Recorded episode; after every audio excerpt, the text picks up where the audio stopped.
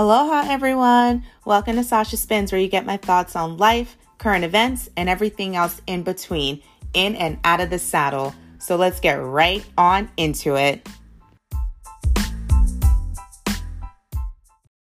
Good morning, everyone. Good afternoon, good evening, wherever you are. I hope you are doing well.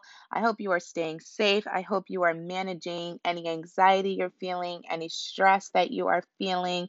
We had our election on Tuesday and still really don't have any results. Um, I've been watching like the coverage sparingly only because that is a way that I'm trying to manage my stress.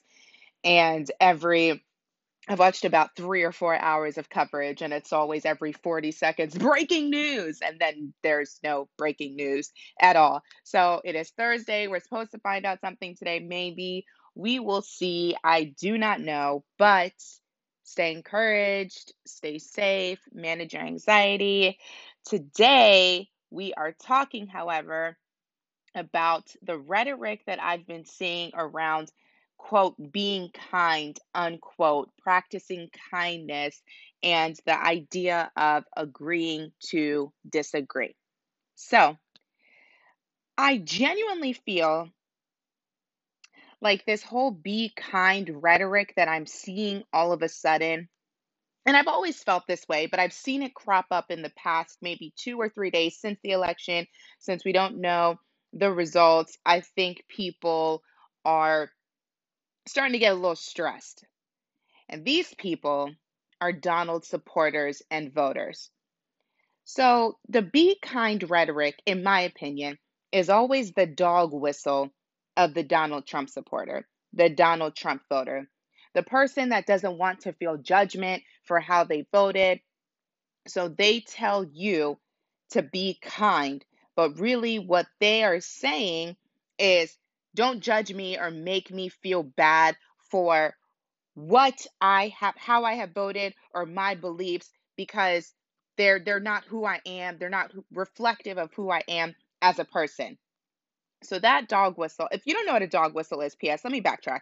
So dog whistles, they're in politics. Um, it's a political term, and basically it's a code. It's coded or like suggestive language with political messaging to garner support from a particular group of people without provoking any kind of opposition or outrage. So, for example, when people say, I believe in states' rights, or I believe in what's a good example of another dog whistle other than states' rights? I'm like blanking right now, but that's a big one that I always see. States' rights. Oh, law and order. Law and order. That's that's a huge one. These are basically conservative dog whistles. And then when people call them out, you can't say, oh, that was racist. But what states' rights often means is that I'm going to leave it up to states to discriminate against who they want to discriminate against, and the federal government is just going to stay out of their business. Or I believe in law and order. Basically, I support police. I support criminalization of petty things, and I, that's it. That's just it. So the be kind dog whistle of the Donald Trump supporter, they want you to extend kindness to them. And the irony in that is that they have voted in a way, they have supported someone who is the exact opposite of kind. They have supported someone who has been openly hateful, who has been openly racist, has been openly discriminatory, has been openly sexist, has been openly homophobic. Every oh, has been openly homophobic, has been openly xenophobic.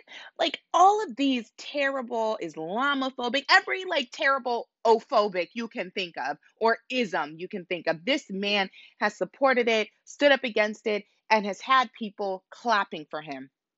And it was fine when he was on top because notice you never saw when over the past four years I haven't really seen, I've seen it, but not in the volume in which I'm seeing it lately. I, I didn't really see a lot of all of that. Be kind and respect my beliefs, and we'll just agree to disagree because that's another phrase. We're going to talk about that one a little bit later, but for now, we're staying focused on the be kind rhetoric. So they want you to be kind to them. while not acknowledging the harmful things they're doing, the hateful things that they're doing, the hateful person that they're supporting, the hateful people they're supporting, because it's not at just the federal level, it's at the state level as well. It may even be at the local level as well. And it's also a sense of gaslighting, right? Because they try to minim- minimize it like this is just how I voted, this is what I believed in. And it's like, yeah, you voted and you believe in a way that puts money over people, that puts profits over people, that puts property and possessions over people. You voted in a way that strips people of their basic civil rights, possibly their marital rights, their reproductive rights, their rights to exist and pursue the, the right to liberty and the pursuit of happiness. You are voting in a way to strip people of that and that's not kind. It's not empathetic. It's not leading with love. It's not leading with consideration. It's not leading with respect. You are doing all of these things. But on the flip side, on the same token, they don't want to be held accountable for that. See, that's my problem. If you are going to behave in a certain way, we have to take accountability for our behavior. These people want to behave in ways that are knowingly detrimental and then hide under the fact that it's just a difference of political opinions and it's not personal. And it may not be personal to them because it's not impacting their daily lives. They can stay in their bubble, they can stay behind their closed doors and not feel the repercussions of how they are acting or how they are voting or what they are leading with. They don't feel the repercussions of that. But they want you to be kind to them because they don't want to feel judged. See, judgment is a very powerful emotion in society. Um, it's a it's a way to control people, and people don't want to feel judged. So it's better that they just feel like they stay silent. So I saw an interesting exit poll, and in 2016, I believe it was 52% of they quote 52% of white women voted for Donald Trump, and that's not. Um, I think that I did up. I saw that that there was like debate of that statistic, and I think that when it came down to it, it was more like 49% instead of 52. But in all honesty, like, what is that? That three percent is how, it, it, in my opinion, anyways, it's not much of a significant difference personally to me. So you had 49% of white women in 2016 vote for Donald Trump. And then fast forward this year, 2020, we're starting to see a lot of exit polls coming out, and that number has jumped to what I saw last time I checked 55%. And I bring up white women to say that they are the ones that I've been seeing this be kind rhetoric from. And I think the reason why that we are seeing it specifically from white women and not white men is because we knew how white men were going to vote, right? They're going to vote in their self eh, according to their own self-interest, perceived self-interest anyway, because a lot of think they're a lot of them think they're like Jeff Bezos and I saw that in Georgia 50% of people are making the claim that they voted based on like taxes because they don't want they're afraid of Biden's tax plans and they feel like it's going to raise their taxes and I'm like that's cute but I'm not counting anyone's pockets so let me not digress let me stay on topic so we already know how generally white conservative men vote. Women, however, you would think that most women would lean Democratic or lean a little bit more liberal because of reproductive rights and discrimination and sexism and the things that are they, they're impacted by. But what we saw in 2016 and what we see again in 2020 is that people will vote for their for white people are voting for their race above anything else.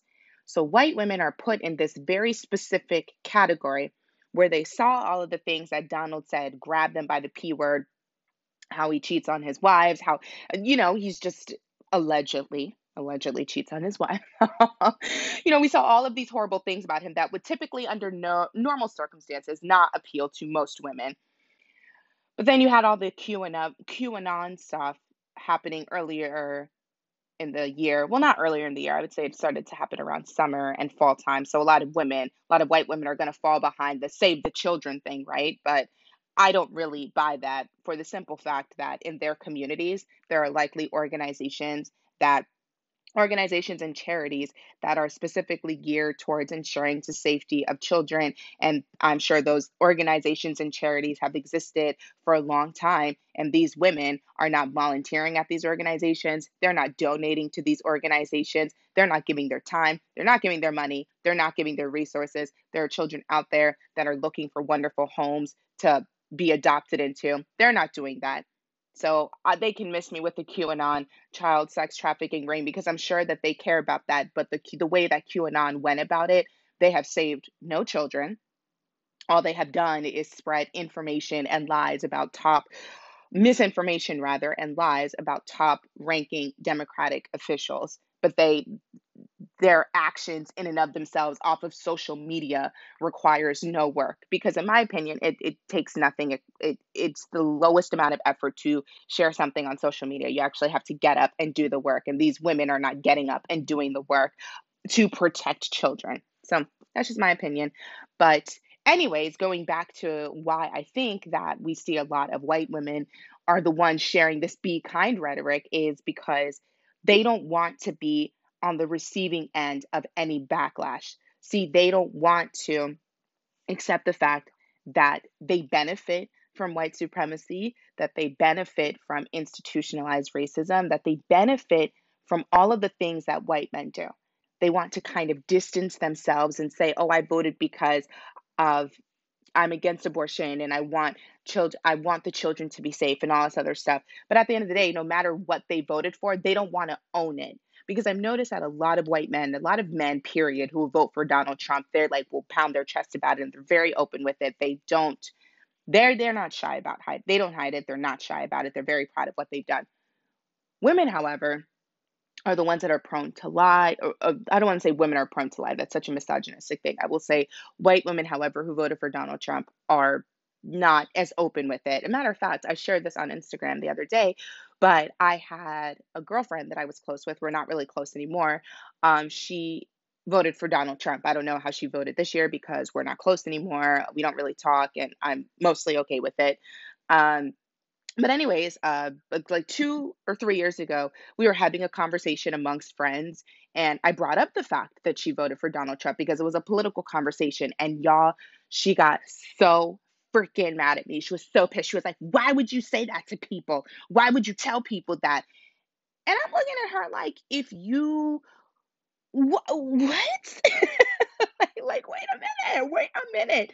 You are mad at me for telling people that you voted in a certain way. If you feel shame about the way you voted, then you know what you did was wrong. So don't be mad at me. Be mad at you. Own what you did. See, it's accountability that I'm talking about that they don't want to take accountability for what they've done. They don't want to take accountability ability for the potential damage that their behavior is going to have on people. They want to tell you to be kind while they're doing things that are unkind. And I'm here to say that they are not deserving of kindness. I'm not sitting here saying that you should just slam them and be mean to them and be a jerk to them, but I want you to push if you see that be kind narrative being shared, put don't hesitate to push back against it because it's like at what point am I supposed to be kind to you when you're voting in a way, when you're supporting someone that is not very kind to me, that is not kind to people that look like me, that is not kind to people who are different than them. And it's it's a cocoon of privilege, it's a cocoon of entitlement, then you can actively harm people and then have the nerve, have the audacity to tell them how to treat you, to tell them that they have to be nice to you because their feelings, because at the end of the day, they think their feelings still matter more than yours. They don't want to be held accountable for their actions. And that is immensely frustrating to me. I am so sick and tired of this be kind narrative. And every time I see it, I encourage, every time you see it, I encourage you to push back against it especially when it's occurring in your space. Because one thing that I do not do is I do not hop on the pages of people that I disagree with. I do not go out seeking dissent. I do not go out seeking any kind of conflict or discord. I told myself at the beginning of 2019, I made a New Year's resolution myself. I was like, I am not arguing with anybody this year. I'm not disturbing my peace. I am protecting my energy. And I said that in 2019. And y'all, I'm really proud of myself because that is the energy that I maintained all year. I kept that energy in 2020. Granted, it was a lot easier because we're in quarantine and I'm really not seeing people like that. But for the most part, I've done a very good job of that. I'm very protective of my peace and I'm very protective of my energy, which means I minimize the things that I see, the content that I'm interacting with. If I see something that I just don't like and disturbs my energy and disturbs my spirit, I'll block it and keep it moving.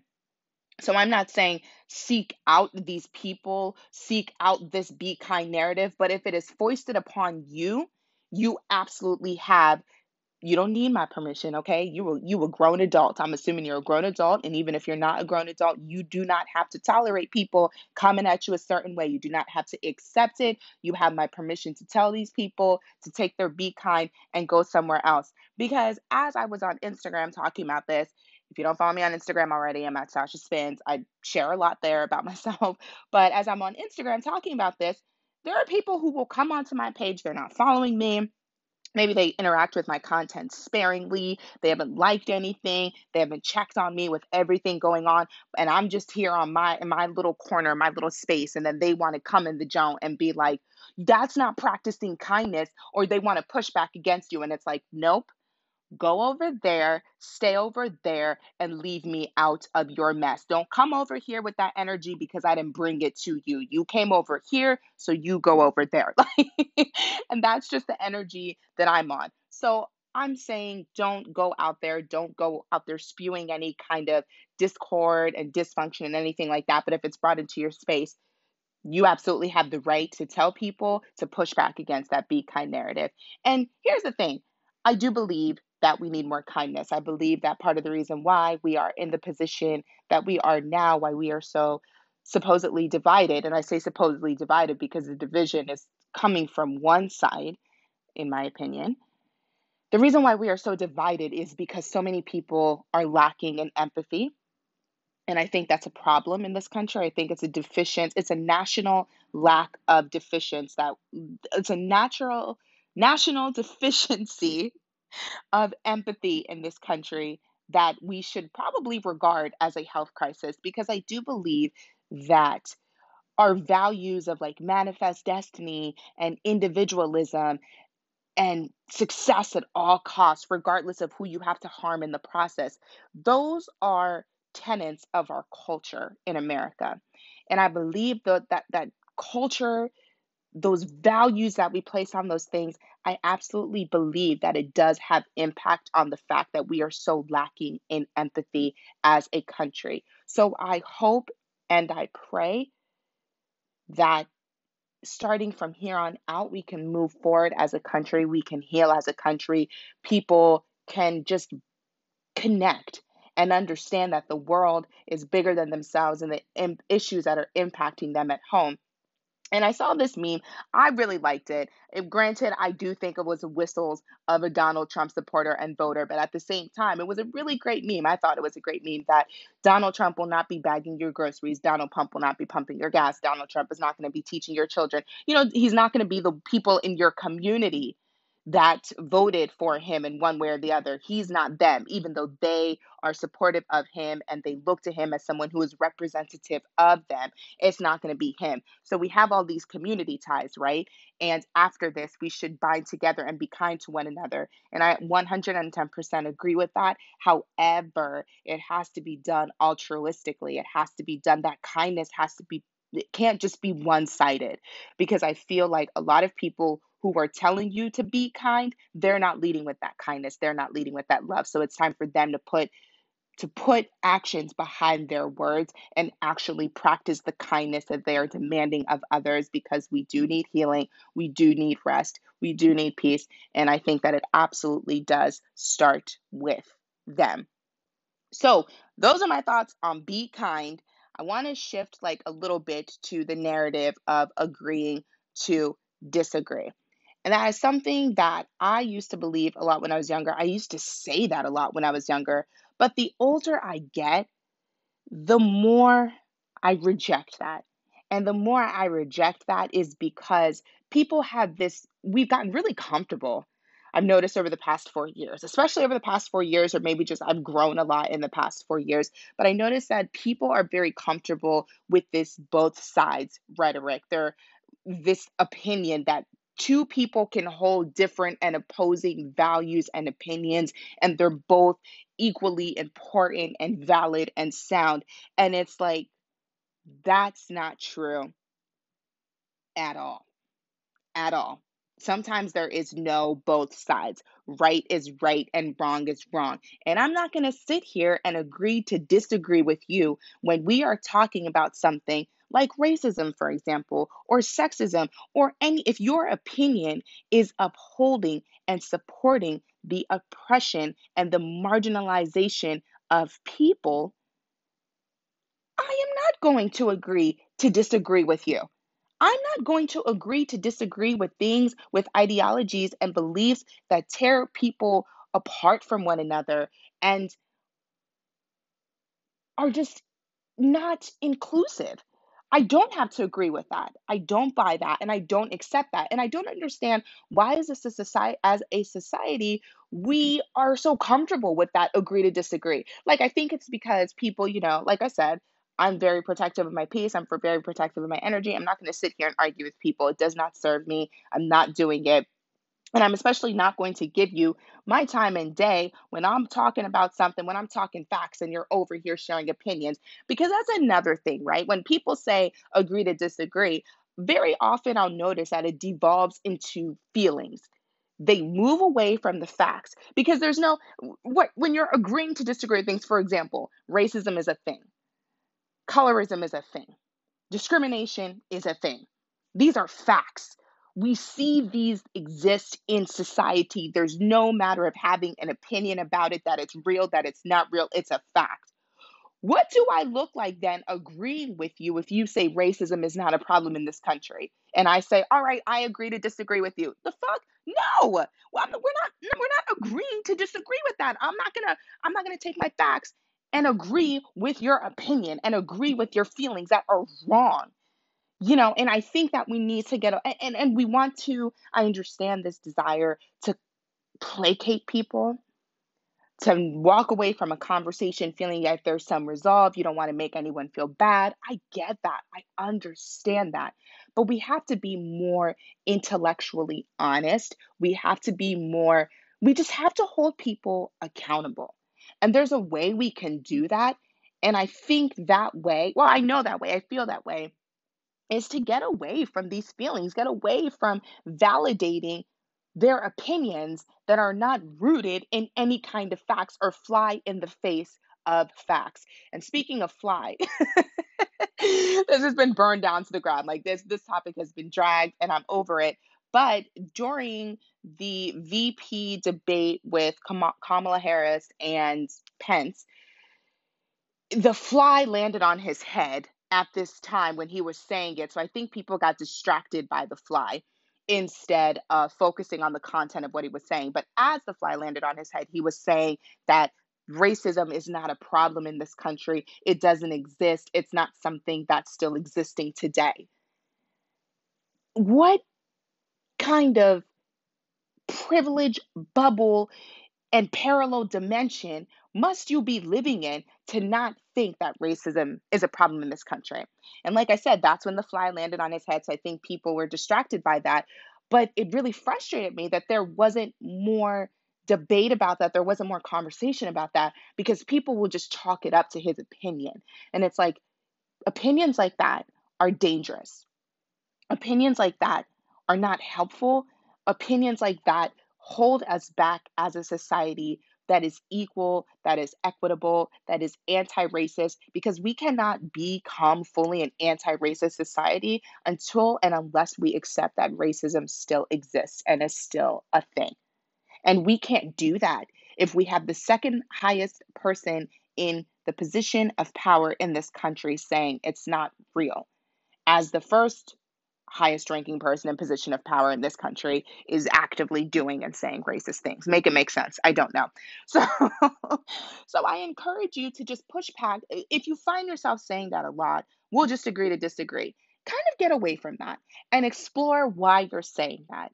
Are you saying it because you don't want, you just want to end the conversation? You don't want to argue anymore? Are you saying it because you don't want to create any conflicts? Like, why are you comfortable saying that? Just ask yourself that, explore it within you, and then just try to get away with it because get away from it because there's no value in agreeing to disagree. And I think it's actually, in some cases, it may be more harmful because it, again, gives leeway to that both sides and your opinion is just as valuable and just as valid as mine. Like, we need to shut that down actively because this is how misinformation spreads. And I was actually talking about this the other day, and it really frustrates me that now we are just now doing this this late into this man's presidency, where Twitter is now flagging the things that Donald is tweeting out as misinformation. We should have been doing that from the get go. Anytime he lied, it should have been called out. Anytime something he said was maybe a half lie, half truth, n- not based in reality, it should have been called out because when you allow that kind of harmful rhetoric, oh, just alternative facts, when you allow that to spread, you get what we have now attacks on our democratic process, attacks on the media. People thinking that QAnon conspiracies are real and happening. People thinking the harmful things like racism is not a problem. Racism doesn't exist when you don't push back against that and when you agree to disagree or when you fall victim to be kind, this is what we get. And we need to start thinking critically as a society if we want to move forward and we want to make change. So, this was a little bit longer than I wanted to be, but I had a lot of thoughts swirling in my head, and it's nice to get it out. I can't get it all out on Instagram because we ain't making a video over there. So, IGTV, it takes forever to load, and it's like a pain in the butt. So, are you seeing a lot of this be kind rhetoric? Are you agreeing to disagree? Or are you pushing it back against agreeing to disagree? Or are you pushing back against anything I've said here?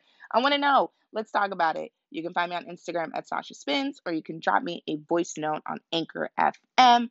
And until next time, peace out, stay safe, protect your peace, protect your energy, and hopefully we will be coming to mm. an end of this election cycle and we will have an answer sooner rather than later. Peace out, y'all.